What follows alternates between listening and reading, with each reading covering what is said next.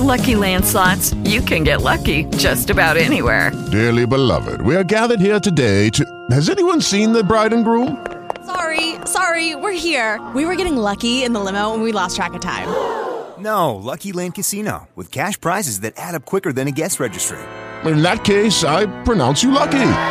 Play for free at LuckyLandSlots.com. Daily bonuses are waiting. No purchase necessary. Void where prohibited by law. 18 plus. Terms and conditions apply. See website for details. Hello, it is Ryan, and we could all use an extra bright spot in our day, couldn't we? Just to make up for things like sitting in traffic, doing the dishes, counting your steps, you know, all the mundane stuff. That is why I'm such a big fan of Chumba Casino. Chumba Casino has all your favorite social casino style games that you can play for free anytime, anywhere with daily bonuses. That should brighten your day a little.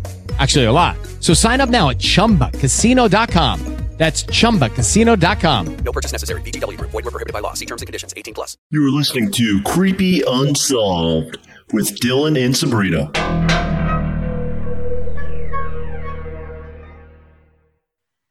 Hey, welcome back, Steve. It's been a minute. How you been, man? I'm doing great. Thanks for, for having me back. Yeah, you know, I saw on your channel that you had a big face reveal. That's awesome. Do you want to talk about that a little bit? Not just something I decided to do, just decided to go for it because I had a lot of speculation as to what I looked like. And, and for a while, you know, that was part of the fun. And uh, I revel in the anonymity, but figured it was time. So uh, had a soft reveal on uh, Clyde Lewis's uh, channel Weird, and then decided just to start doing it on the regular streams. And uh, I've I've gotten comfortable with it now. I just get to the point where you don't care anymore, you know. So I'm, I'm out there. Here I am. And I've had so many people say you look exactly what you sound like. So I guess that's a good thing, maybe.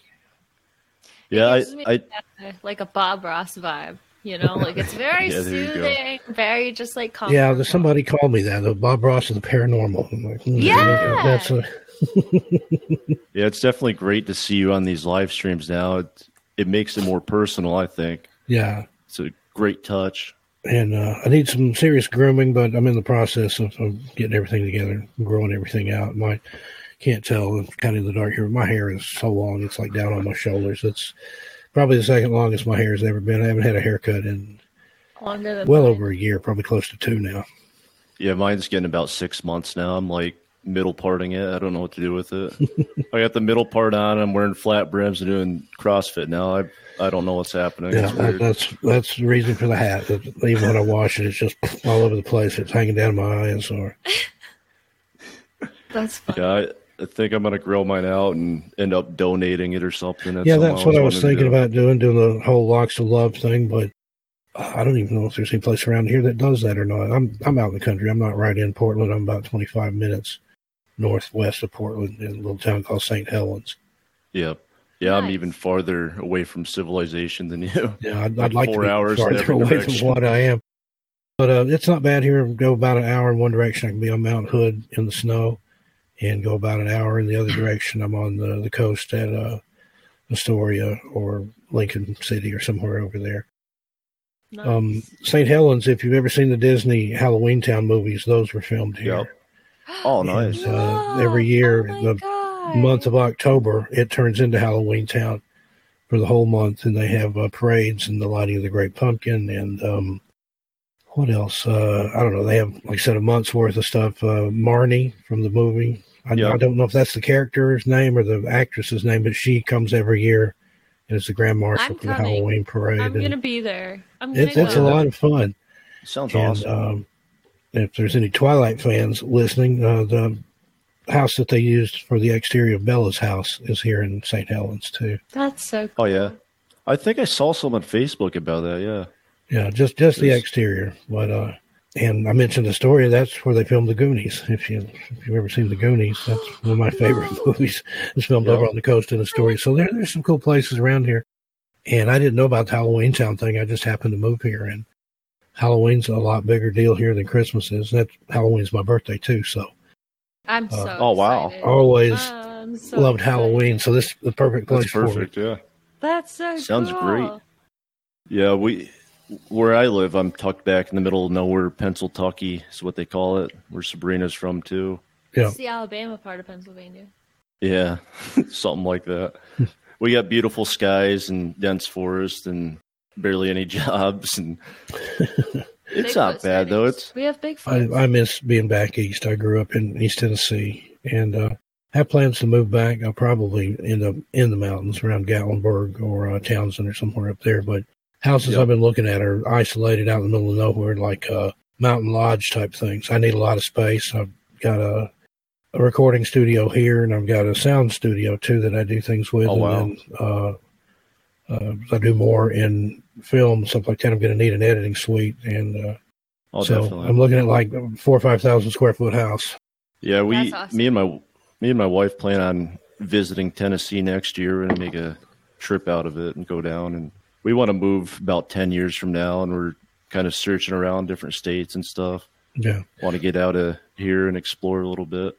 there are places in Tennessee that you can find cheap land Hmm. and houses and things. So, area I'm looking at it's not so cheap because it's a resort area, but Yeah, uh, this one house I absolutely love it. It backs up to the national park, so no neighbors there. The nearest neighbor on one side is uh, an ancient cemetery, and go the other way down the road. It's uh, Tuckaleechee Caverns, which is like a touristy cave type thing, but that that's pretty good neighbors.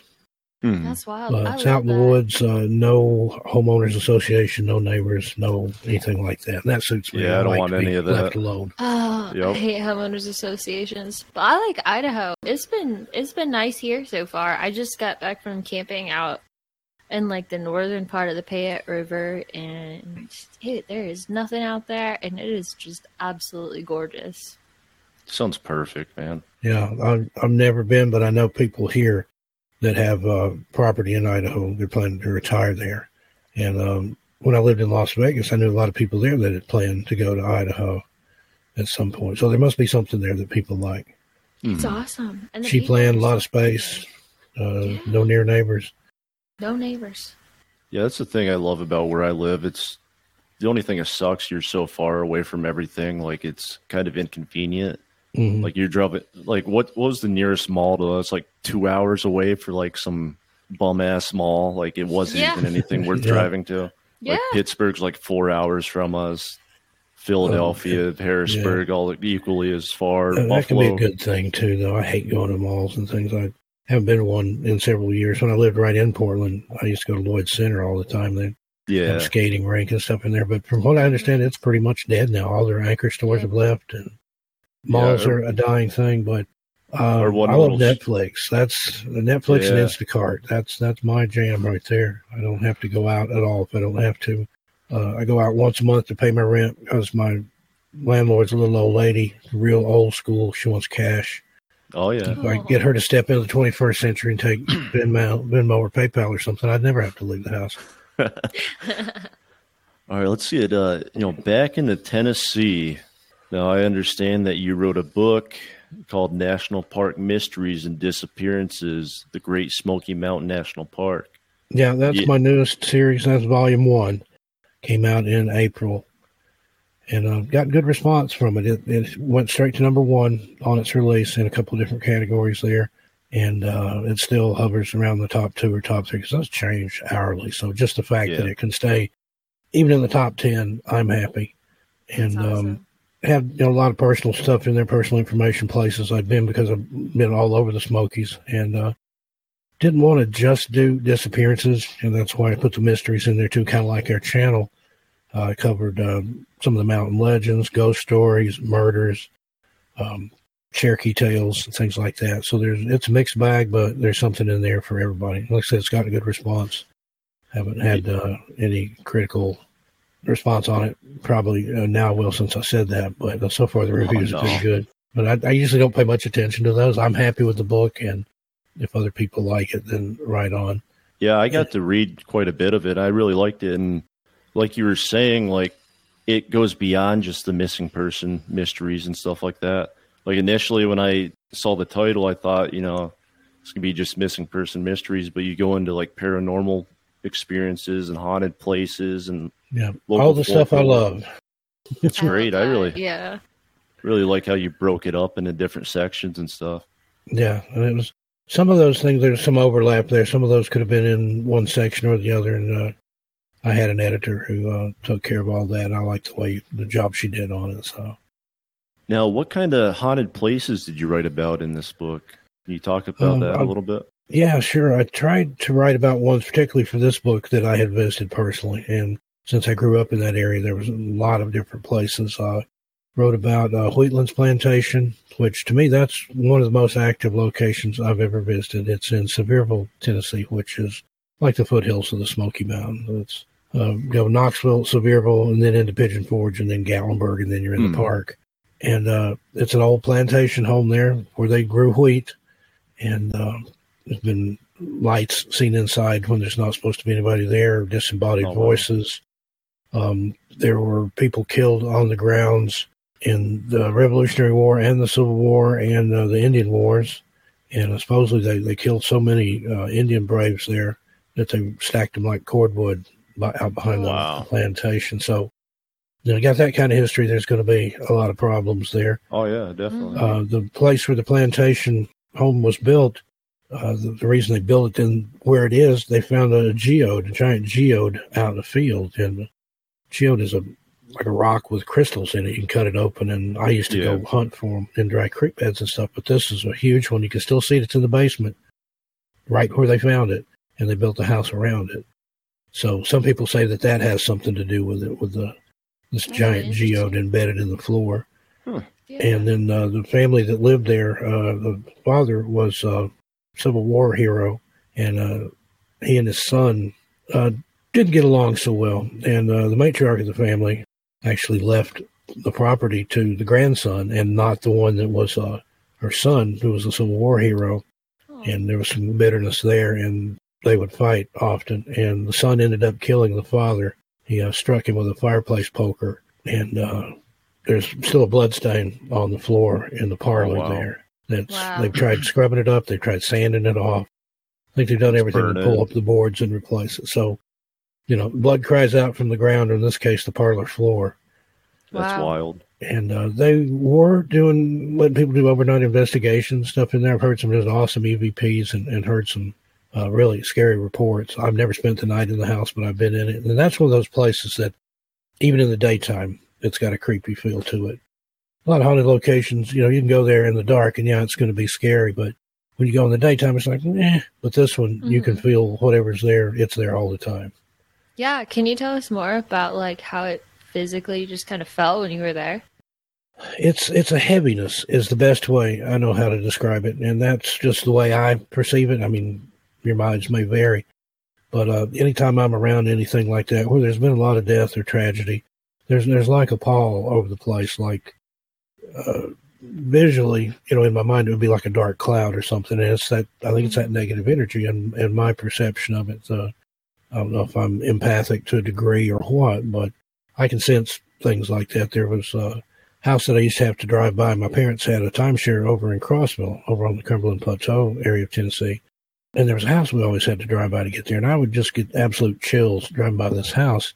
So finally, after a couple of years of going there every fall, I started asking around. And it turned out the guy that had lived there in this, this weird house out on the side of the road had actually murdered some kids in the house Oh my god. like Jesus. several decades before, and I was somehow picking it up. Didn't know what it was, but just knew there was Mhm. some bad juju attached to it. So, but uh, yeah, sometimes you'll get like the the goose flesh or whatever. You know, the hairs will stand up on your arms and stuff. hmm Yeah, again, just depends on how perceptive you are to it and how active it is, and uh, how much it doesn't like you being there.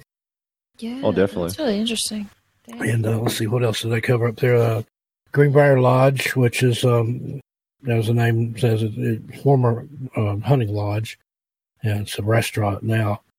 But uh, there was a story there about Lydia, uh, who was supposed to, to marry a local boy, and she was staying in the lodge there to prepare for wedding day. And uh, she got stood up at the altar and hung herself from uh, Mhm. the rafters in the stairwell there Hmm. and uh, it's still actively haunted. Things move around. They hear voices in there. Um, she came back uh, after they they buried her in an unmarked grave because she did take her own life, and uh, she kept haunting the caretaker until he finally he knew where she was buried, and he went up and put uh, just a a plain marker on her grave, and that that supposedly stopped that haunting. But Um, I think part of the activity now is because they, they kind of treat it as a, a tourist attraction almost. They, the menu has the story on it, and they have something uh, on the menu called uh, Lydia's Chocolate Suicide for Two, which I oh think my that's god, kinda- that's so insensitive. so No I, I would haunt them too haunted. if they had something like that on the menu. That's, that's very Yeah. insensitive, but I'd probably still buy it. oh my god. but uh, it's it's another one of those places where where you can feel things. And uh, probably one of the strangest stories I heard about it. There was um, a family there dining, and the little girl kept looking up in the, the stairwell and, and laughing. And uh, her mom said, well, "What are you laughing about?" And she said, "Well, there's a, a silly lady up at the top of the stairs." Uh, making faces and dancing, and she's got her braid around her neck, but it, it wasn't her braid; it was a rope. Oh, she was Yeah. seeing like the a replay or a, whatever the, the ghost of the haunting there, and she thought the lady Oh. was making faces and acting silly, but she was She was hanging. she was seeing the, the hanging, but Oh, nobody else saw it, just this little girl. So, oh my god. but I, I think that's the case. A lot of times, children are more perceptive to things like that, and you haven't Yeah. been taught not to believe in it and not to to look for it. I I saw my first ghost when I was um, just about six years old, full body apparition, and uh, it didn't scare me. They're just like, you know, huh, what was that? Uh, so What um, was it? What did you see? It was uh, a toddler that uh, ran across the road in an angle and down into her yard. And if you've ever noticed kids that are have ba- basically just barely mastered walking, they'll start running and don't really know what to do, and then they just fall down because they Yeah. lose Yeah. control. Kind of like that. Ran into her yard, fell down, and I was less than 100 feet from the spot. Went right to it. There's nothing there. There's no kid, no That's hole that a kid could have fallen in, nothing that I could have mistaken for a kid, and still have no idea what that was about. Because that the road came down to an inverted T intersection there, and the, the main road, the one going north and south. Uh, my grandparents had had a dairy farm on that road for decades, and uh, I asked everybody in that area, and there'd never been any child killed there or anything before or since. And um, the only thing there was a car that had come down to the stop sign, and the kid kind of ran out from behind the car. And that's what I was thinking. You know, that, that kid's going to get hit because he's so small. The driver won't be able to see him over the car. But the driver didn't acknowledge that he saw anything. He just turned right and kept going. So I'm thinking maybe it was something attached to the car because it did come from behind the car. It didn't get out of the car, but it came from behind the car. It's wild. That's really interesting. And uh, I asked my grandmother about that later. She was uh, a self-professed gypsy witch. Uh, nowadays, she's what in Appalachia they call a granny witch or Mhm. even a kitchen witch, but she called herself a gypsy witch. And um, I asked her about that because she knew about that sort of thing. She told fortunes and read tea leaves, coffee grounds, animal entrails, that sort of stuff. Knew every superstition, every ghost story. Um, and she said, "Well, that's just whatever's out there is a way of letting you know that sometimes you'll see things that are meant just for you." And she kind of left it at that. So I'm like, okay, I don't know what that means. Still don't really, but um, that that was my first experience. Like I said, I was not quite six, and uh, again, it didn't scare me, but it did kind of. It was startling, but it was more of a questioning thing. What was that? Because even at six, almost six years old, I knew little kids don't run across the yard and disappear, Yeah, for Right. real. and that just kind of started me on my quest for. Uh, that's what where my interest in the paranormal began, and it just kind of blossomed from there and led me on that path in life. And uh, I'm still looking for answers, and I don't think they're ever going to find any. I think the only thing you find is more questions, and that's to me that's part of the fun. I wouldn't want all the answers; that would spoil it. Yeah. Now you said this was your first, so I'm assuming you've had multiple. Oh yeah, I've had uh, not so many full body apparitions, uh, but I've heard heard things, seen things, experienced things. Um, trying to think of the, the other. Had one here in Portland that I believe was a full body apparition. I was downtown. This was years ago, before all the trouble and stuff down there. And uh, as I was turning a corner on the street, person coming the opposite direction turned the corner, and he was wearing like 1800 style clothing. Oh wow. And uh, I passed him, and he, he kind of gave a sidelong glance at me, and I was looking at him. Went around the corner, and I thought, man, what kind of get up did that guy have on? I want to go back and look at this. And I literally just spun around, stepped back around the corner. Nowhere. He was gone. And there was nowhere he could have gone. There was traffic in the street. that particular uh, there was a building there that took up about two blocks, and there were no doors or anything on that side. So unless he ran out into traffic, and even Yeah. then, I, I think I would have seen him. Was, whatever he saw me, he acknowledged me, but he gave me kind of a weird look. So I wonder if, if back in the day, With Lucky Land slots, you can get lucky just about anywhere. Dearly beloved, we are gathered here today to. Has anyone seen the bride and groom? Sorry, sorry, we're here. We were getting lucky in the limo and we lost track of time. No, Lucky Land Casino, with cash prizes that add up quicker than a guest registry. In that case, I pronounce you lucky. Play for free at LuckyLandSlots.com. Daily bonuses are waiting. No purchase necessary. Void where prohibited by law. 18 plus. Terms and conditions apply. See website for details. back in the 1880s, somebody in Portland saw some weird guy on the street that passed them, and it was me. Like maybe he saw me. I don't oh, know. You know, it's kind of a weird concept there. That, but I've heard of stories like that where people from the past had a glimpse of the future, and then at the same time, it could have been people in the future having a glimpse of the past, where the realities kind of meshed there for a little bit. I've heard it described as uh, pieces of silk in in a stretcher, like a canvas or whatever, and sometimes they kind of touch, and you can see both, and then they they can pull back apart. So that that kind of makes sense if you believe in you know a glitch in the matrix or Oh, definitely. some kind of shift or a rift in in time. That's And that, that would account for a lot of things I think that we see, and uh, some of the, especially the residual hauntings. And uh, hmm I read a story about a guy in England that uh, kept seeing Roman soldiers marching in his basement, uh, but they were about knee deep into the basement floor. And uh, he finally did some research and found out that the area where his house was had been the old Roman road through that area back centuries before. And the road had actually been at a lower level. So where they were walking, they would have been on the road at that time and had since been built up when the houses were put there. Wow.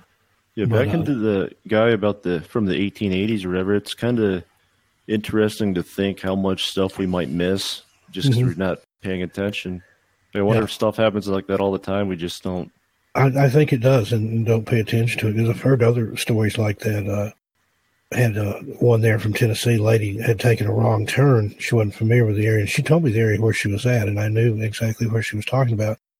And she passed. A, she said an old car, like from the fifties, and but it looked brand new.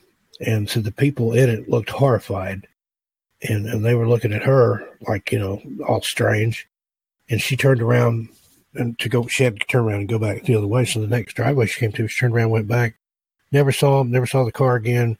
And that's it's a straight shot through there. There's there's homes and things there, but you know, an Edsel or whatever it was, you would have seen it if it were parked in somebody's driveway. Mhm. And she thinks it was some sort of uh, rift in time. And she also described some things that she saw on that road that were no longer there, but I knew that they had once existed. So I think she drove through some kind of fog or something there and, and saw things at a different time. And it sounded like they saw her too, since they were horrified by, you know, somebody driving a Toyota. Oh yeah, definitely. now back into the book. Have you had any personal experiences with some of these places you wrote about? Oh, um, absolutely. Um, one there talks about uh, the um, Riverside Motor Lodge, and that's uh, it's on uh, River Road, which runs adjacent to uh, 441, which is the, the Parkway, the main Hmm. road to the Smokies. There, back in the 80s, there was a, a little girl fell off the balcony into the water there and died. And um, the the legend is that if you're there certain times of night, and I think it's even a certain time of year that you can see her up on the balcony, or you can see her down in the water. And uh, I was around there one night. This would have been not too long after it happened, maybe five years or so after it happened. And I did hear what sounded like a child screaming down in the water. And this was like three o'clock in the morning. That's And I didn't didn't see anything that time, but heard it and, and felt it. Again, I think that's a more of a residual haunting. Mhm. That would And, scare the uh, shit out of me. Yeah, and one of the most frightening there, and I've, I've talked about full body apparitions. To me, a partial apparition would be more frightening. I've never seen a very intense partial one. I, I saw what looked like a hand come through a wall once when I was in the Philippines. Uh, looked like a baby's hand. But oh, um, there's a, a place there. It used to be the uh, Rocky Top Motor Lodge. uh, on Airport Road in Gatlinburg, and it's not there anymore. It's torn down. They built something else there, and it's not even Airport Road anymore. It's um, Historic Nature Trail Road now. And uh, there was a famous local murder there, infamous, I guess, local murder there back in the 80s. And uh, after the murder happened, they would hear people screaming and see a pair of female legs, like from the knees down, running across the parking lot around a, a water fountain that they had their water feature. And uh, it, it coincided with uh, the way things happened there, the way the murder transpired. They uh, she was a night clerk and they stashed her body in a room around on that side of the hotel. But before they murdered her, she actually managed to get away and they chased her and caught her in the parking lot. And that's the direction she would have ran. So that place always, always had an eerie feel in that back parking lot back there. But um, Okay. it's, uh, I can't remember the, the chain that's in there now, but it's totally demolished. And uh, I think the, the pool for the new place is where the parking lot was for the old one. So maybe there's, uh, maybe the pool's haunted. Because you wonder about that. You know, sometimes things stay with the property and you'll see things that were there from another time or from another instance. And uh, same road up near the top of it, there used to be a Holiday Inn. There's still a Holiday Inn on that road, but it's a different one. The one at the, the top of uh, the road, Airport Road, there next to the uh, Glenstone Lodge, it was a Holidome Sun Spree recreation area. They had an indoor pool and they had bars and restaurants and all this. Uh, there was murders there in the, I think that was in the 70s. Mhm. And again, kind of the same thing. Um, the room where the murders occurred, they had to basically shut it off and not rent it out anymore. The maids refused to go in there because they would hear things and see things happening in there. And um, one of the girls was killed in the room. The other escaped and got to the stairwell, and the guy killed her in the stairwell and drug her back into the room. So they would hear what sounded like a scuffle in the stairwell and screaming. And uh, just a weird, weird energy in that place. That like last time I looked at that though, it's a an empty lot now. So, but again, with that type of tragedy, that type of energy, that sudden release uh, when somebody's murdered like that, you know, I think that's that's what tends to hang around. Not just Yeah. murder, but any kind of tragedy where life is lost just in an instant like that, unexpected. I've always I've always wondered, you know, I think when I was a kid, I was more afraid to be in old houses just because I'm like, oh, you never know what could happen here. Like, new buildings can't be haunted, like apartment complexes can't be haunted. But then, like now as an adult, I realize, like, oh, well, like you know, something or something tragic could have happened, could have got Yeah, down. Could have been, you know, centuries on. ago, something could have happened there. Yeah. like at the Wheatlands, you know, where they had massacred all those uh, soldiers and things in the yard. And I think that that leads to it.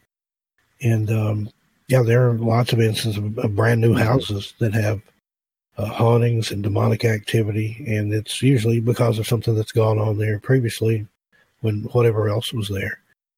Oh, and, yeah. uh, I, I believe in that. I believe that uh, that type of energy can be trapped in the ground. It can be trapped in the trees, uh, anything. And it's not always bad. I mean, I've had guitars that uh, just something about a guitar that the wood that it was made of, I don't know what experience the tree had or where it was from, but hmm.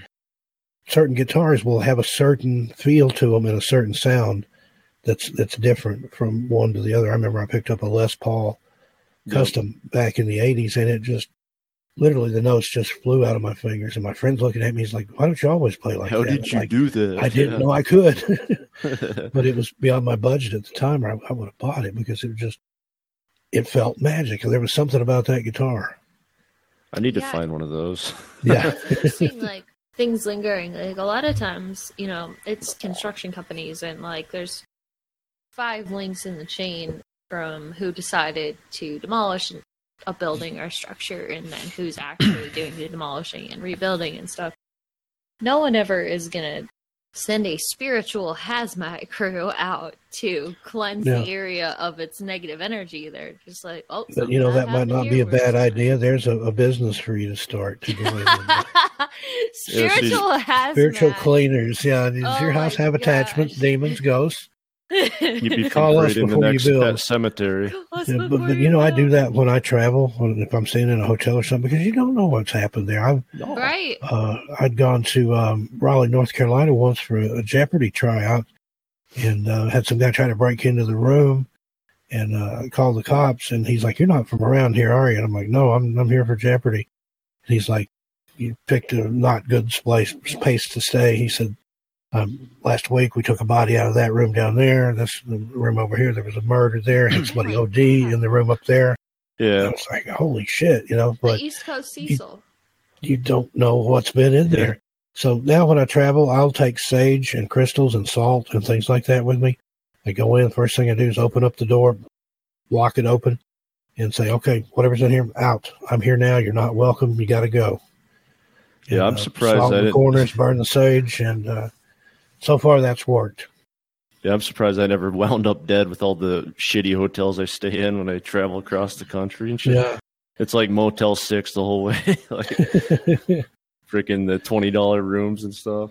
Yeah, that's kind of the way this place was. But there, where I'd, I'd gotten off the interstate, I could have stayed at uh, the place where the Jeopardy tryouts were, but it was like a Hilton or something, you know, and it was expensive. And I thought, well, this place right here off the interstate, it's a quarter of the price. Well, there was a reason for that. It was like in the bad part of town. I had no idea. Wow. That's where I always wind up. That just No, slept it's in my bad, car. man. That's just as bad though. Yeah, I like I don't know. Whenever I travel, I always just like sleep in the car. But I have my dogs and like a gun, so I'm not as Yeah.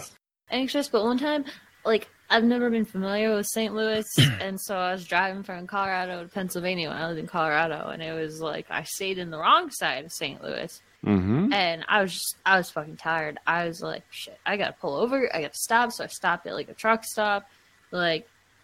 I want to say it was the east side of town. I can't remember, but I like I just pulled off and I found like a little like there was a you know street light over me, and, and parked and you know I crawled in the back with my dogs because I had an SUV and like the seats folded down and whatnot, and I had it all set up for them to lay down back there. So I go make myself all comfy and snuggle up with the dogs, and uh, Luna puts herself on alert duty. She's a pit bull, so she likes to she likes to do guard dog stuff. And um, I swear, I only slept like 20 minutes, and some fucking car pulls up right next to mine. Like, Mhm. I'm in the middle of nowhere. Like, there's no cars around me. This car parks right next to mine, and some dude is sitting there. Like, and I wake up because she is ferociously barking. And then she, this dude's like staring into my car from his car, just staring. And I'm just like, this, mm-mm, nope, you guess flash I'm going the- home on 20 minutes. Flash one Yeah of these. flash my Glock at him be like, "Hey, you want to Glock, Glock. No, yeah, like mm. Yeah, uh, chamber around. Yeah, I was traveling Yeah. down. My brother lived in Carlsbad when I was out in Colorado, Mhm. and one Christmas or the holiday block leave or whatever the hell it was, I'm like, "Hey, bro, I'll come down and get you for Christmas because you know we're out here away from everyone else." So I drove 16 hours round trip, Carlsbad and back. But on the way down, I left at like midnight, Mhm. and I was somewhere on the border of Colorado and New Mexico at the stop to take a piss. It's like two, three o'clock in the morning or whatever it may be. And I went inside, I took a piss, and this dude came in like in a huge trench coat, like the size of the Undertaker. I'm like, I'm gonna die with my pants around my waist. I'm like, I'm fucked. I'm like, please don't kill me, sir. like, there's some crazy shit out there. And then he was staying down in the ghetto in Carlsbad, and I don't know if you've been down there. That's freaking wild down there. It was me and him and Ricky, and we're all partying outside, and like the gangsters are yelling at us for a little bit, and then they went away. But it was wild, some man. Weird stories about New Mexico. We started pissing on the sidewalks and stuff. Like, we're like we don't give a fuck. like we're gonna end up dead tonight, man. like it, it was cool down there. They have supermarkets, like, and they only speak Spanish down there, and everything's in Spanish, and some cheap stuff. And we'd have deep fry night where you deep fry everything you buy, and some good times. Deep fry night sounds like fun. the heartburn. I'm I can feel it now. Oh yeah, it was bad, man. But yeah, uh, back into your book, Steve. Uh, Yeah. Last time you were on, back in April, we talked a little bit about Spearfinger, Mhm. and I was, you know, I was highly interested when I came across that part of the book. Do you want to talk about the legend of Spearfinger? Yeah, she's uh, an Indian spirit, a witch, if you will, that, that can also shapeshift. And it's uh, there- there's probably versions of it in, in other tribal areas, but the, the one that I know, is from the, the Cherokee. And uh, she usually appears as a, a kindly old lady that's lost her way. and uh, she likes to appear to kids and people like that. And uh, she needs help getting back. She's lost, or she needs help carrying something, or any one of a number of uh, stories there. But in place of her index finger, she has a long piece of uh, obsidian that's been Mm-hmm. knapped like flint, but into a spear point. Spear finger is where the, the name comes from. And she uses that to uh, cut into you and take your liver, which she eats. And there's Damn. there's a little poet poem in Cherokee that, that goes along with that. I've got it in the book there, and it's it has where it translates to liver. I eat it or something like that. But it's creepy. you imagine hearing that in the dark when you were a kid, and that's I think it's just one of those cautionary tales that uh, the older people tell their kids to get them to, to shut up and, and go to bed at night. But yeah, she she wanders around in the woods to see whose liver she can steal, and uh, she can take on the form of anybody. So that's like uh, if anybody's gone from your camp or your village for too long, when they come back, if they don't seem just right, they could be Spearfinger because she's killed them and has taken over their look. And the only way to identify her is uh, looking at the palm of her hand, because that's where her heart is, and you'll you'll be able to see it beating in her hand. And um, that's where the supposedly the tradition of uh, when uh, like you watch the old westerns when uh, the Native Americans meet each other, they, they hold up their hand and say how. That, that's what they're doing. They're showing their open palm to show that, you know, number one that they're not armed, and number two that they're not a demon or whatever. That they're uh, are who you believe they are. And uh, that one, yeah, I made a video about that, and it just it accidentally blew up.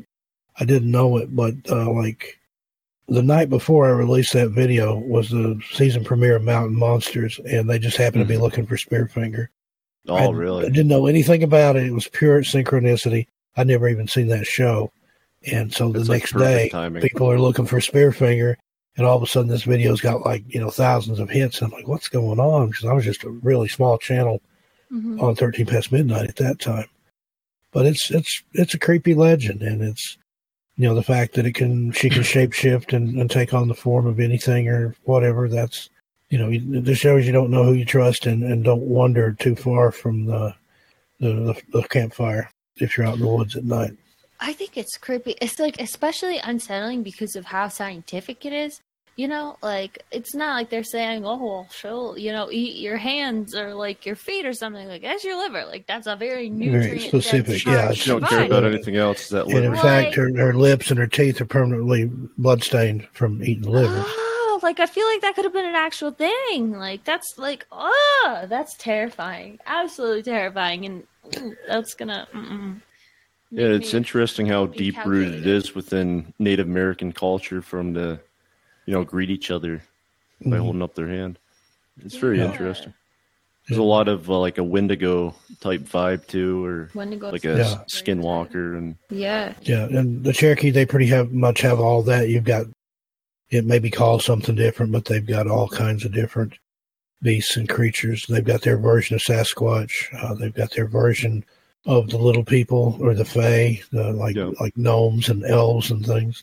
Mhm. That uh, and th- their stories even say that uh, like the the tall hairy giants and the, the little people are different races of people, and they were already there when the Cherokee came into the, the lower valley there. And that's, you know, tens of thousands of years ago at least. But they supposedly were already there. And at one time they they were at war with what they describe as Bigfoot and, and the Fae. But then they uh, made a peace and just decided to uh, stay away from each other, apparently. yeah, it's Interesting. it's interesting with all these different you know groups of people having very similar stories. It's hard not to believe stuff like this. hmm And uh, we've done a lot on uh, the missing and the Fae. Jim has been writing those for us, and that's just about any of this stuff, the paranormal, the missing people, and all that. It fits into some aspect of the Fae, and she's been digging out stuff from like the 15, 16, 1700s in Europe, and where like the the Celtics, it was almost a religion for them. They had almost like a fairy religion that they believed in so strongly but a lot of the, the, the tropes and uh, psychopomps and things that occur, uh, it's all within the, the framework of the Fae. Bigfoot is a type of Fae. Uh, there's all kinds of different fairies and different levels of things. Uh, uh, UFOs go along with that, and then uh, some of the, the elemental creatures, plus uh, the naiads, dryads, some of those uh, the, the forest nymphs and stuff like that. It's all falls under that same framework, and I think that's probably going to be With Lucky Land slots, you can get lucky just about anywhere. Dearly beloved, we are gathered here today to. Has anyone seen the bride and groom? Sorry, sorry, we're here. We were getting lucky in the limo and we lost track of time. No, Lucky Land Casino, with cash prizes that add up quicker than a guest registry. In that case, I pronounce you lucky.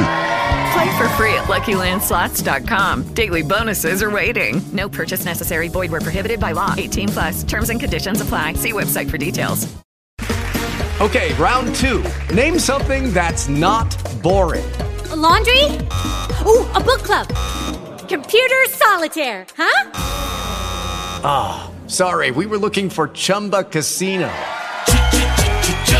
That's right. ChumbaCasino.com has over 100 casino style games. Join today and play for free for your chance to redeem some serious prizes. ChumbaCasino.com. No purchase necessary. Void where prohibited by law. 18 plus. Terms and conditions apply. See website for details. the key to a lot of it. And there are some people that are very, very firm believers in the Fae, and uh, and that's something that you have in just about every country and culture has those stories. Uh, when I traveled in Southeast Asia, there was a lot of stories over there of, of little beings, and uh, somewhere I think it's in Norway or somewhere like that, they will build a road around rock outcroppings because they don't want to disturb the trolls that live in there. It's bad luck and uh, can, can bring all kinds of bad things about. So I think a, a lot of that we've just kind of lost touch with things that, that people believed in that, that may actually be real. And now, you know, we're too, we're too smart and too scientific to believe in the folk ways, but I think there's, there's truths in there. Oh yeah, definitely. Yeah. It's like it's so. it was somewhere. Oh, sorry, sorry. Oh, go ahead. Oh, it was like a, a place in Scandinavia. I don't remember which country it was, but they were yeah, they were trying to uh they were trying to build a road through this like rock. And they kept trying to like cut it and cut through it and all this stuff and all their shit kept breaking, like over and over and over and over and over again. So they gave up and they built like a little shanty road around it and then like, you know, several decades later, new town government leadership, whatever came in.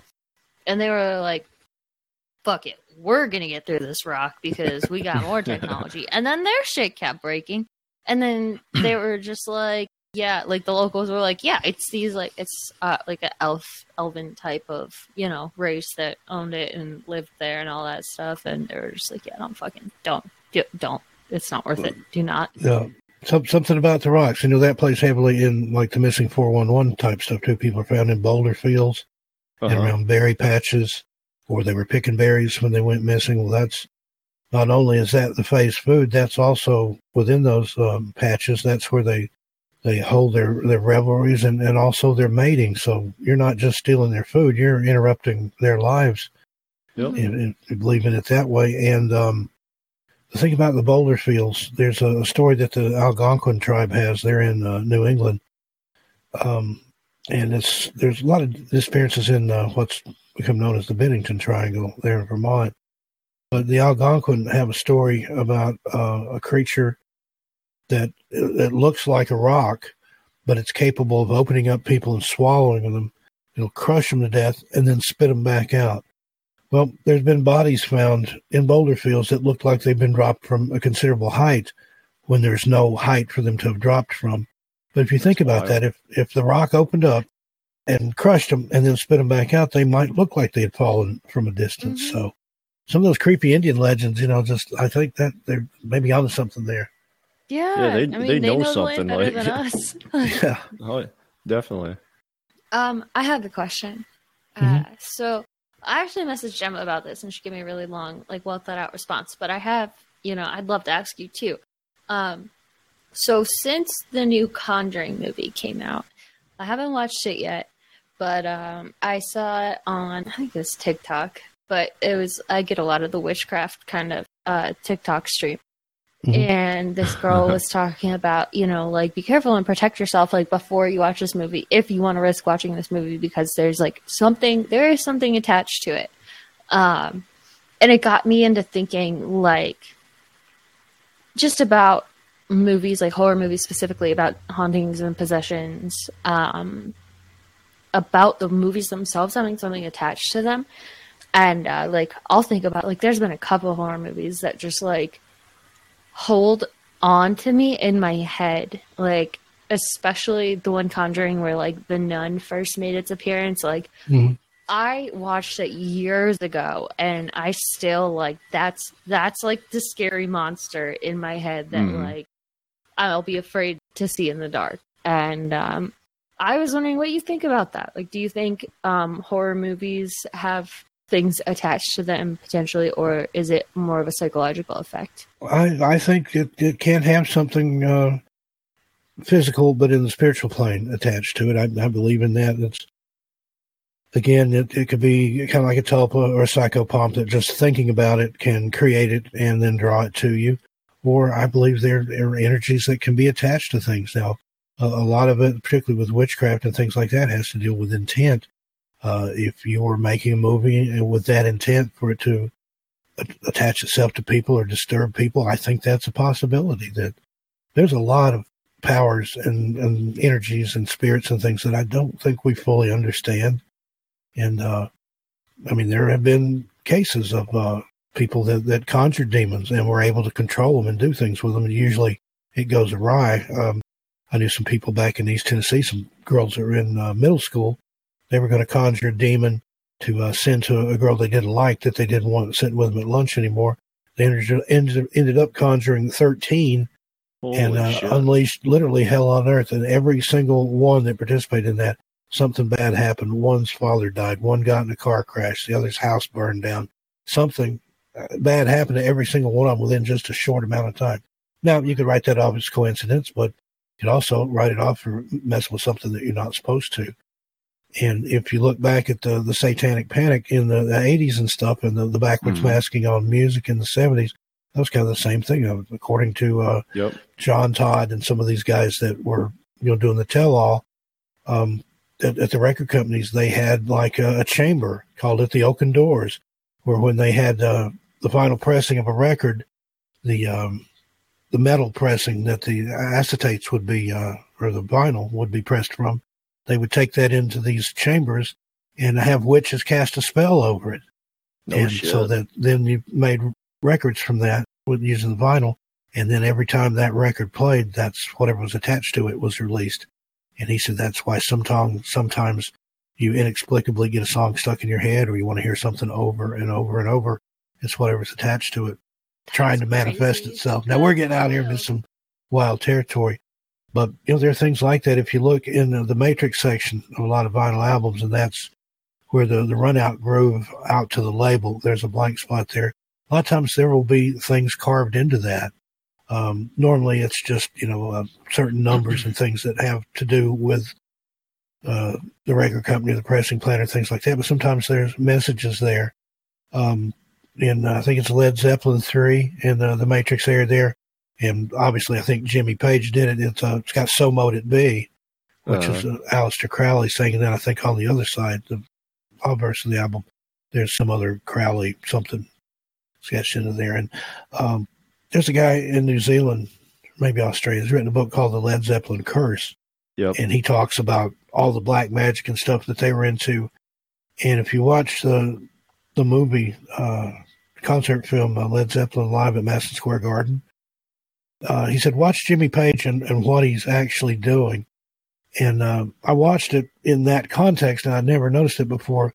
But it's the, the part where he's playing his guitar with a, a violin bow.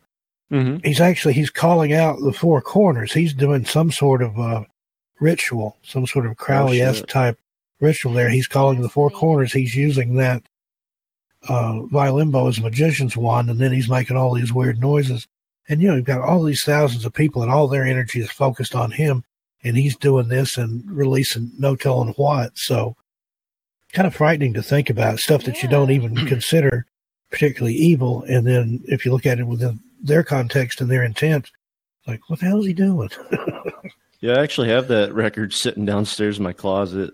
Yeah. Uh, you I, tell I me think it's I- I think it's three, but but look in Yeah. the the run out group. Now sometimes there'll be funny stuff in there. Um, uh, I used to have a Clash album that said uh, it was a two album set, and side A was In Space. The flip side, No One. The second album, side A, Can Hear, and then you clash. In space, no one can hear you clash. But it was sometimes there'll be funny little messages in there.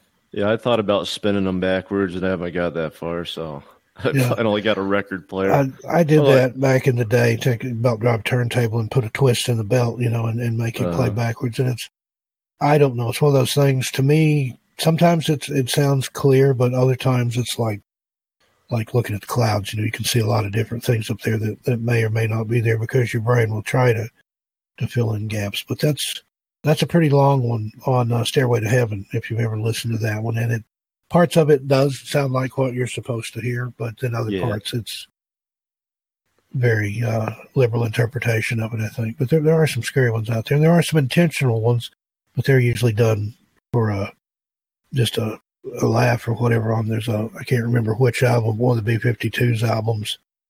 Uh, you spin it backwards, and you can hear Fred Schneider say, "I buried my parakeet in the backyard." just you know, Yeah. having having fun with it. I remember listening to a podcast. They had a guy on there who, I don't know, he discovered, you know, the backwards playing music, whatever. And he talked about a lot of the Beatles albums have some crazy stuff in them, Yeah. like about John Lennon and stuff like that. and uh, supposedly Lennon was a follower of Crowley, and you know his his figures on the Sergeant Pepper cover, and that was one of the things that Yep. he uh, when he had the, the Thelema the OTO there that he instructed people to do was to write backwards, walk backwards, listen to music backwards. Uh, I don't know what purpose that would serve, but that is something Crowley instructed his followers to do. So. It's the Illuminati, man. Yeah. And then uh, I've heard some interesting theories about Crowley and uh, the modern UFO flap. Um, there's a guy named Jack Parsons, if you've ever heard of him. Uh, he was uh, like a rocket scientist. He formed uh, what became the Jet Propulsion Laboratory for NASA, but he was also a black magician. He was a, a follower of Crowley and actually did some things with Crowley, and uh, also L. Ron Hubbard, uh, founder of uh, Scientology. Well, um, at the time, Parsons was car- just corresponding with Crowley, and he was trying to do the Babalon working out in the desert. I believe it was in New Mexico. And almost a year to the date that he initiated that, and according to people that looked into things, he didn't finish it and didn't close things the way he was supposed to. About a year after that was when you first started getting the uh, what I consider the modern UFO flap, and there's people that have conjectured that he created some kind of opening some kind of portal that's Wow. allowed things to come through that don't know how to put back or if they can be put back. But um, he he blew himself up in his garage in Pasadena, California. Uh, I'm not sure if it was a magical working. He also did special effects for the films and stuff with gunpowder, but uh, fulminated mercury, I think, and uh, moved it around a little too much and it exploded. Yeah. Took him and his garage out. So Wow. Wow. But uh, there's really good books about Parsons. One of them's called Sex and Rockets, and um, I think they made uh, Showtime or somebody had a series that was based on the book. But the books, of course, are so much better. But he he was some character. Wow, that's that's crazy. Um, yeah, I guess to jump back into Tennessee, you grew up there, and you know one of the most known missing persons cases from Tennessee is Dennis Martin. Yeah, I just wanted to uh, ask if you had any personal connection with him, or if you knew him at all. Um, I I didn't know him, but there there is a personal connection for me, and the uh, anniversary of that just passed a few days ago. It's I think June fifteenth was the day that it happened, and oddly enough, Jen, Den- Dennis's birthday is June the twentieth, so we're coming up on his birthday. But um, yeah, I was living in Knoxville when that happened. I was a few months, not quite a year younger than Dennis. I think I was about ten months younger than Dennis. He was almost seven, and I was uh, going on six. Would have been 6 on my next birthday. But uh, that was the one that just it really stuck with me, and it was the first time as a child that I, I got my head around the fact that you know there are bad things that happen to children. There are children that disappear and are never found. There are people out there that want to hurt kids and take them away from their families and stuff. So it was kind of a a cautionary tale for me, but it just it stuck with me. I remember seeing it on the news, uh, the local stations there in Knoxville, and uh, it was in the papers. And I had two big scrapbooks where I every day I'd get the newspapers. At that time, Knoxville had two papers: had the morning paper, which was the Knoxville Journal, and the evening paper was the Knoxville News Sentinel. And I bought those every day, and we we had them anyway. But uh, I would get them, and, and anything about Dennis, I would clip out and put in these books. And one of those where you just, you know, well, today's the day they'll find him, and you know, it never came. That's It been fifty-two years ago, I think now. 50 something, 1969. Never, I can't do math in my head. But Well, what, um, do, what do you think even happened in my little childlike mind, I was thinking, well, you know, we're not that far from the Smokies, about an hour or so. Maybe he wandered down this way. And I actually got out in the country there where we lived and rode my Schwinn Stingray up and down the road and looked in the bushes, you know, because I was, yeah, didn't, didn't know any better. You know, you're five, almost six. You think that's perfect sense. But it just, it stuck with me. And uh, uh, since you know, as an adult, I've been up there um, to that part of Cades Cove. I've been up to Spence Field. I've hiked all over it. I've been right there where he disappeared from. And it's just, it's a, it's an eerie feeling being up there, knowing what happened and, and you know, don't exactly know which bush or clump of brush or whatever that he stepped behind, but been all over the place. And it's just, it's like he's still there in a way. You can feel something Yeah. there. Um, and yeah, just uh, I used to see his dad around town. He worked for a architectural firm there in Knoxville. And years later, when I was in high school, we went there a couple different times. I took uh, drafting at the vocational school. It's a lost art now. Everything's done by computer. But um, oh yeah, we would go there and I'd, I'd see him at his desk and stuff. I didn't didn't say anything about Dennis to him, but he had a picture of Dennis on his desk. it's so and, uh, sad. And uh, oddly enough, uh, Trenny Gibson, that disappeared then in '76, I think, she and uh, Dennis lived in the same Bearden neighborhood in Knoxville. So I thought that was kind of odd, just a weird little It is. synchronicity there. But um, yeah, just and every year, you know, around this time, the anniversary of Dennis's disappearance, they would, would put something on the local news. You know, they they dig it back up and just the, the saddest thing. I remember one year I watched and they had his dad on there. He died about six years ago, I think, on Halloween, my birthday, no less. And he said, you know, I've always thought that someday there'd be a knock at the door, and I'd go there, and there'd be the, this good-looking man standing there, and be like, "Can I help you?" And he'd say, "It's, it's me, Dad. It's Dennis. I've come home." Oh man, that just talk about ripping your heart man. out. And yeah, he died with no closure, nothing. Had no idea what happened to Dennis because there was basically nothing to go on. I mean, that was that's one of the most thorough disappearances. I think there was one footprint that they thought might have been his, but there had been uh, some other children in that area, some Boy Scouts or something, and they wore the same kind of uh, saddle Oxfords, and they thought it might have been them instead. And you did have the Key family who heard a scream. That was the most blood curdling scream they'd ever heard. And then shortly thereafter, they saw what they described as a, a large, unkempt, hairy man uh, running up a hollow with something over his shoulder. And uh, they tried to connect that, but uh, according to the FBI, that it wouldn't be possible for Dennis to have gone from Spence Field down to where this area was, where the, the Key family saw whatever they saw. First, they thought it was a bear, and then realized it was on two legs on and two running legs, up the hill. But uh, Bob Martin, um, or Den- Dennis's dad, I think his name was Bob. I'm going to get confused here, but anyway, he and um, Dwight McCarter, who was uh, he's retired now, but he was the ranger and head tracker there in the Smokies when that happened. They actually traced that route and found that it could have gotten down there. It might have been difficult for a child, but somebody with a child, Somebody carrying him, yeah. yeah. And if you were, you know, uh, Dennis was small for his age anyway, so if you had him over your shoulder and that was downhill in that direction, you could you could make that time down there, I think. But um, there was other stories locally. There was a story that somebody years after that was in the park hunting ginseng illegally, and they found a, a child's skull in the woods, and they put it in a hollow stump to come back and get it another time. They didn't want to go to jail for poaching ginseng. And then when they, they finally went back to retrieve it after the guilt and remorse ate them up, it was gone. But again, nobody knows if it was Dennis or not.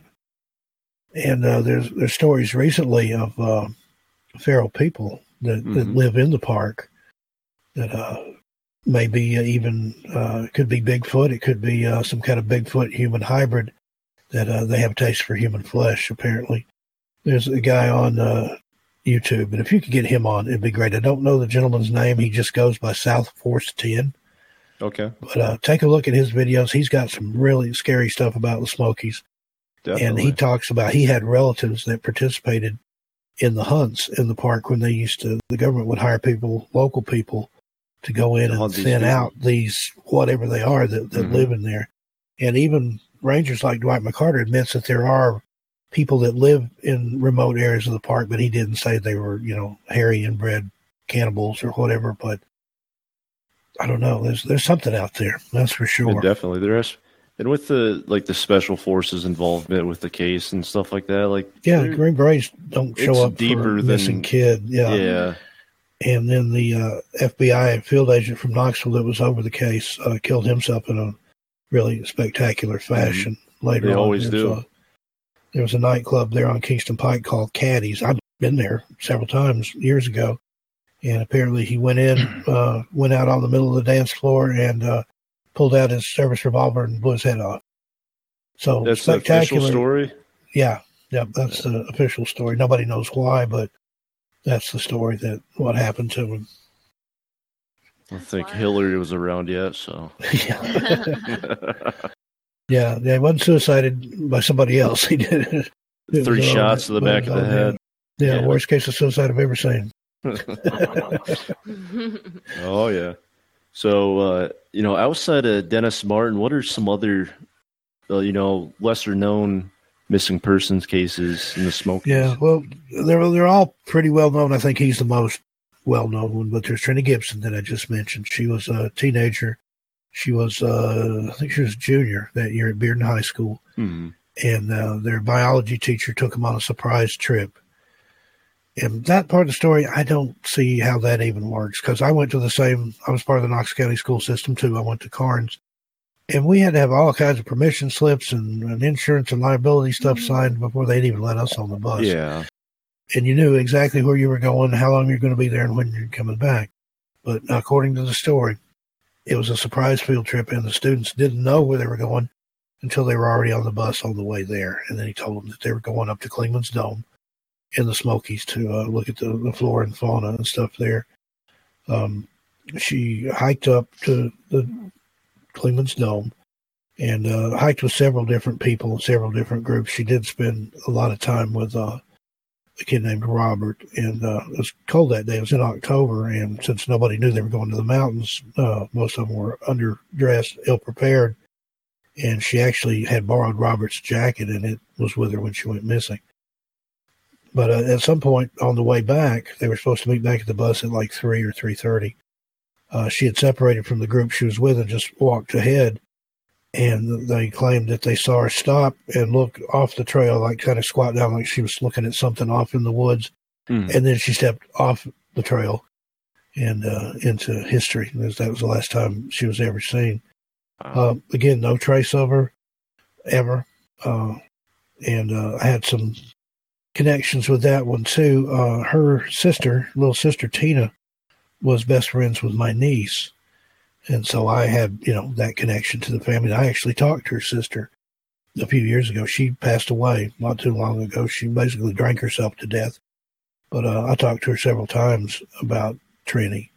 Yeah. And uh, she said it just basically tore the family apart. That uh, the mom and dad ended up getting a divorce. Uh, they blamed Tina and would say things to her like, you know, you should have been the one that disappeared. And, you know, just Oh, cruel wow. things like that. And then she had an older brother that I think he was in the Navy or something like that. And there were even people that tried to pin it on him because he'd come home to visit, uh, like the week that Trenny went missing. And there's Mhm. just a lot of weird circumstances there. But um, there's a girl that, or a woman rather, that has a YouTube site. It's called uh, Canadian Girl, spelled G U R L 77. And she has the most extensive research on that case of anybody I've ever seen. And she's in Canada, but she's she's been to the Smokies. She's talked with Trenny's classmates and friends and uh, teachers and things. And uh, she had some things that that she shared with me that I couldn't share, and then she had some things that she wouldn't even talk about that uh, she's been able to find out. And I think this lady, she knows what happened, even though she can't really say it out loud. Uh, she's received death threats and stuff from people And for, you know, a case that happened in 76, that's Yeah, that's saying a lot. cover up to go on that long. Yeah. And, and you know, a lot of the principals are, in the, the story are still alive. So, um, it's interesting. I mean, I have my own, uh, suspicions. There's, there's a couple that I've narrowed it down to, but again, I can't say either way. But, uh, Canadian Girl 77, she puts up a good, uh, good lot of information there. She's got a freedom of information, information and, uh, Yep. a lot of things, but uh, her sister Tina told me one of the last times I ever talked to her. She said that there's there's a part of me that likes to think that that Trenny just wanted to get away from her parents. She was going to be a senior the next year, and she was unsure about life and what it held, and she didn't want. She worked as a like a waitress at a restaurant in the mall and things like that, and Yeah. you know, not a real exciting life. She was kind of a quiet girl. She wasn't very studious, so no college scholarships or anything coming. And Tina said, you know, I think she just part of me wants to believe that she just she met some guy and took off and she lived living the rest of her life in sunny Southern California. But then she said, in my heart of hearts though, I don't think she left the mountain alive. Another one of those sad stories. Um, another one is uh, Thelma Pauline Polly Melton. She went missing in 80 or 81. I'd, I'd have to have it for me. I get the dates mixed up sometimes, but that was another one. Uh, her and her husband often spent time there at a campground. They had a trailer, uh, Airstream trailer, parked at a campground, and they would spend so many months a year there in the Smokies. And she had friends from the same campground, other ladies that uh, did the same thing with their husbands. And she'd gone out hiking with these three friends, and uh, for whatever reason, she just started walking faster, walked ahead of them, uh, went around a, a turn on the trail, and was never seen again. They got back to the campground. Uh, she wasn't there. Her husband hadn't seen her. You know, like, why? I thought she was with you. Well, she went, went ahead. And again, well, those things just, there was no trace. And uh, That's the so hiking and skiing club that I was part of in uh, high school, we actually participated in the some of the search for that. It's interesting. It wasn't really, I guess you call it search and rescue, even though we never found anything and nobody found anything. And again, very mysterious circumstances. But that one, that, out of all of them, she's probably the one that seems like she might have pulled a runner to me. She was married to a much older man. Uh, he was in failing health. And she probably just wasn't looking forward to spending her later years, you know, taking care of somebody that was bedridden. And um, she volunteered at a senior center there in uh, the Pittman area of Gatlinburg. And the day that before she disappeared, somebody saw her using the telephone there, which she had never done before. And um, she didn't take anything with her, though. She didn't take her keys. She didn't take her ID. She didn't take medicine that she needed. Uh, but that was the, the, the local speculation is that Yeah. she ran off with somebody. But you know, again, who knows? Maybe something got her in the, the because that happens so many times in these disappearance cases where somebody will leave a group and literally just walk ahead a few yards until they're out of sight, and then whatever gets them gets them. Then and they're gone because not everybody runs off with you know a secret boyfriend or whatever. So there are legitimate cases where people have just disappeared. Yeah, definitely. Yeah, a lot of them just happen just like that, like you were saying. Um, now you have a second part of this book coming out. Before we leave tonight, do you want to talk about that for a little bit? And can you share maybe a spoiler story from that so we know what we're getting into? Yeah, sure. Um, the volume two is going to be California, and specifically looking at Joshua Tree, Yosemite, and Mount Shasta. Those are the three, um, I think, most influential areas or where the most activity is in California. Uh, California has the most national parks of any state. Now, the Great Smoky Mountains, it has the most visited. Even last year, 2020, with everything going on, the Smokies got over 12 million and I think uh, Yosemite got like five or six, but it's it's uh, the big one on the west coast. But a lot of disappearances from there, and then same with Mount Shasta. Now, technically, Mount Shasta is not a national park; it's a, a wilderness area, but close enough. And there's just so much weirdness that goes on on Mount Shasta that I had to include it. And then Joshua Tree is another one like that. It's out in the desert, and uh, Bill, the my creative partner on the channel, he got lost in uh, Joshua Tree for several days. Oh my god. and uh, encountered some strange entities that almost like alien grays to me, the way he described them. And he, he literally thought he was going to die. He already dug himself a hole to die in. Now, did you tell this story on your channel? Yeah, it's. I think I remember there's, hearing. There's a narration of it. It's one of the. I can't remember which video. It's one of the first ones we did, but that's Bill's actual story. Okay. And it opens with the, the news segment about it. But uh, Wow. I've been to Joshua Tree and it is it is so vast and just so Yeah. desolate. Like it's hot. I, I love it out there. I've been there several times too. Uh, stayed at the the inn there where you know Gram Parsons is the country rock guy. He was I think he was with the Byrds for a while, but he he overdosed and died at the Joshua Tree Inn. Oh, and uh, I stayed in that room one night, and a couple of girls showed up at my door with a Ouija board wanting to hold seance. Like, we tried to get this room, but you already had it. Can we come in? And I'm, come on in. This this sounds like fun. And uh, Oh yeah. and they, they supposedly contacted his his spirit, and I don't know, but it's it's there's just something weird about Joshua Tree all over There the place. something It's weird about Joshua uh, and I've had people say that it's a power spot for a lot of people. There's some kind of energy there, a vortex or a portal or something, and you can feel it. But yeah, then when after Gram died, they were flying his body back east to his family for burial. But he had told supposedly one of his friends that he wanted to be cremated and his ashes scattered at uh, Joshua Tree. So Wow. they borrowed an ambulance, drove out to LAX, and uh, through some kind of uh, jiggy pokery there, convinced the people that no, we're, we're here to pick up this casket. Took his body back to Joshua Tree and burned it uh, at the base of Cap Rock. There, and you can still see the marks on there. There's still scorch marks and burn marks where they. It's wild. So he got his wish. Yeah, I but it's just it's one of those places. It just has a weird feeling to it. Now there's other places like that. Uh, uh, Sedona, Arizona's like that. Uh, Taos, New Mexico. A lot of places in the Southwest. Uh, Superstition Mountains in Arizona. They've got a, a really eerie feel.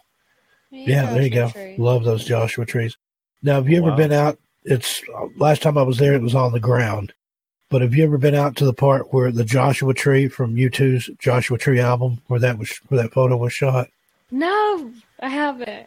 that particular Joshua tree, it, it fell. It's still there. It's on the ground, but there's a, a plaque there that, that somebody made and put out there. Wow. Um, you can find YouTube videos about it. People that have ventured out there and found it. But that, that's a neat little trip. I just want Uh, to travel now. this Yeah. ain't fair. Yeah, it's the same here. As much as I'm a hermit, as much as I like staying home, I do love to get out and, and ramble around in the desert and stuff. And I lived in Las Vegas for seven years, and you know, that was great. I just go over the hill, you're in California, or go up through Death Valley and go to Yeah. Palm Springs. I spend a lot of time out in the desert now. Death Valley's another place I'd love to explore, but they don't call it Death Valley for no reason. You can run into I some get the name from somewhere. there. Somewhere. Yeah. People run like an ultra marathon through there too, Yeah, through Death Valley. amazing. 205 mile race. Jesus, No not for me. Nope. Yep. I, You mean, heard I, of- I was nervous driving through there in an air conditioned automobile, you know, because seriously, there's places there, and depending on the time of day, if you break down, you're going to be there for a while. Mm-hmm. And Better if become you prepared. Yeah. Don't have shade and uh, several bottles of water, you're in trouble. Don't take long. Yeah. Yeah. But, David yeah, Goggins. that's- if you ever heard of him, he does all that crazy shit. All Yeah. the tropical desert freaking races, ultra Yeah. marathons. Jeez. but uh, yeah, that's that's the three main places that I concentrate. Of course, Mount Shasta, that's uh, in Northern California. I've been there several times. Uh, a little town there called Weed, California. And that's kind of apropos, I think, because you have a lot of mysticism, a lot of hippie mystics and things up there. You have uh, um, the Lemurians, which are uh, they were related to the Atlanteans, and they're the ones that escaped, and they come to Mount Shasta, and they built tunnels off there. And how they got from Atlantis to California, I don't have any idea. But um, there was a, a guy there, I can't think of his name right off, but back in the the 20s or the 30s, he claimed to have met uh, the ascended spirit of uh, Saint Germain on the mountain, and uh, Hmm. Saint Germain gave him all his teachings, and he founded a religion based on it. And at one time, had several million followers, and uh, kind of fell off though because he he claimed to be an ascended master himself and was immortal. But then when he died, kind of revealed him for the fraud that he was, Uh-huh. and all those Well. means people went away. But they still have a reading room there. I can't remember the name of the gentleman, but anyway, it's a strange place. Uh, you've got that. Uh, have you ever heard the robot grandma story? That supposedly Oh, yeah. happened on Mount Shasta. That's a good one. The, the little kid that got lost and uh, thought it was a grandma, but it turned out that she was a robot and took him into a cave where there was uh, dirty, uh, rusty weapons and backpacks and things with cobwebs on them. And, you know, that kind of makes you wonder about all the people that have disappeared there. Was, Yeah. was that their stuff that was in that cave? And uh, she tried to get him to poop on a piece of paper and he wouldn't do it. So she's like, well, you're not cooperating, so I'm going to take you back. And she took him back, put him on the trail. And sure enough, they, they found him a few hours later, That's just crazy. sitting there in places Just that they'd already searched. Yeah, just think all the people pooped on that paper. yeah. and uh, there's supposedly uh, a lot of UFO activity there. There's tunnels inside the mountain. Uh, there's uh, supposedly uh, a city inside the mountain made of gold. There's all kinds of stories there. Wow. But um, it's a fun place. I mean, uh, one of the wildest uh, Bigfoot sightings I've ever heard of came from Mount Shasta. A lady claimed uh, on the slope she saw a female Bigfoot breastfeeding a baby Bigfoot under a tree. What? No. Uh, what? But yeah, that's that's the wildest Bigfoot sighting I've ever heard. I've never heard of anything like that. Wild. But that's what she claimed she saw. That's wild. That's absolutely wild. Oh, yeah, that'd be hard to even explain that to anyone. Like, Be like, you know what? I gotta tell you what I saw. You're not gonna believe it. Oh my god. You, you wonder about stuff like that, like these guys on TV that do like the Bigfoot mating calls and stuff. yeah. Mm-hmm. My worry would be, what if it worked? What if you know, all of a sudden a man Coming after your Bigfoot comes charging out of the woods, ready to go? Like, Yep, what would I you got do? Run? You by a horny take one for the team? I don't know. That's how you get That's a. bi- That's how you get the Bigfoot breastfeeding a baby. Oh, oh, my man. god. All right. Well, we got to wrap it up for tonight. So, you know, I think I appreciate this very much, Steve, and thank Oh, you so my much pleasure. for coming on here. And yeah, I look, I'm so so happy to like see you. Oh, thank it's you. awesome, ain't it? Yeah. I'm I'm not So in very good light here. I've just got one little pole lamp on. I didn't know ahead of time that we were doing video, or I would have turned all my studio lights on and stuff. But Oh, you're good. Yeah, I got here in the I got my new green screen up and my 30 lamps around me right now, trying to get enough light in here. But Yeah. yeah, I wanted to say I'm looking forward to seeing you guys hit 100k on missing person mysteries. Yeah, it's getting You're close. We're almost really to 90k. close. We were like at 89.6 or something today. So uh, Yep. we did over 10,000 new subs last month. So if we keep that up, we should hit it by sometime in July, I think. I want to say That's when I when I started watching, you guys were at like 60k, so I've watched Yeah. you know 30,000 subscribers Yeah, join. It's, so it's that's pretty- amazing. I just uh, when Bill first brought me on as a partner, I think we were around ten thousand or something. That seemed like a lot. Then it's like, wow, ten thousand subscribers. You know, but, Yeah, we're just Yeah, trying to get to a thousand right now. Baby steps. We'll get yeah, that. just stick Oh, with yeah. it. You'll get there. Yeah, it just Oh, it yeah. takes time and patience. We're Uh, so motivated. we've been doing that about. I think it started channel about two years ago. So Yep. it, it takes some time. Yep. And if you're listening to this podcast, be sure to jump over onto Missing Person Mysteries and subscribe if you haven't already. oh help my out that channel. absolutely. Uh, do you got any last words for this episode, Steve? Uh, no, just I, I appreciate you guys having me on. Love what you're doing here. You've got some just amazing shows, and it's it's always a pleasure to listen to you, and even more of a pleasure and an honor to be on here with you. Well, thank And, you. uh, look, look forward to more uh, collaborations in the future. Yeah, yes, definitely. we We'll be calling. you so much. Uh, thanks.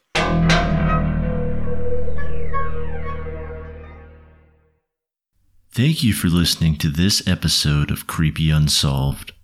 If you enjoyed this episode and would like to hear more like it, please leave us a rating and review on whatever platform you are listening from. This will help our podcast grow. Also, be sure to subscribe, follow, and share the podcast. If you have an interesting story or would like to be a guest on a future episode of Creepy Unsolved, please reach out to us through Instagram or Facebook. at creepyunsolved or send us an email at creepyunsolvedmedia at gmail.com. We look forward to hearing from you soon.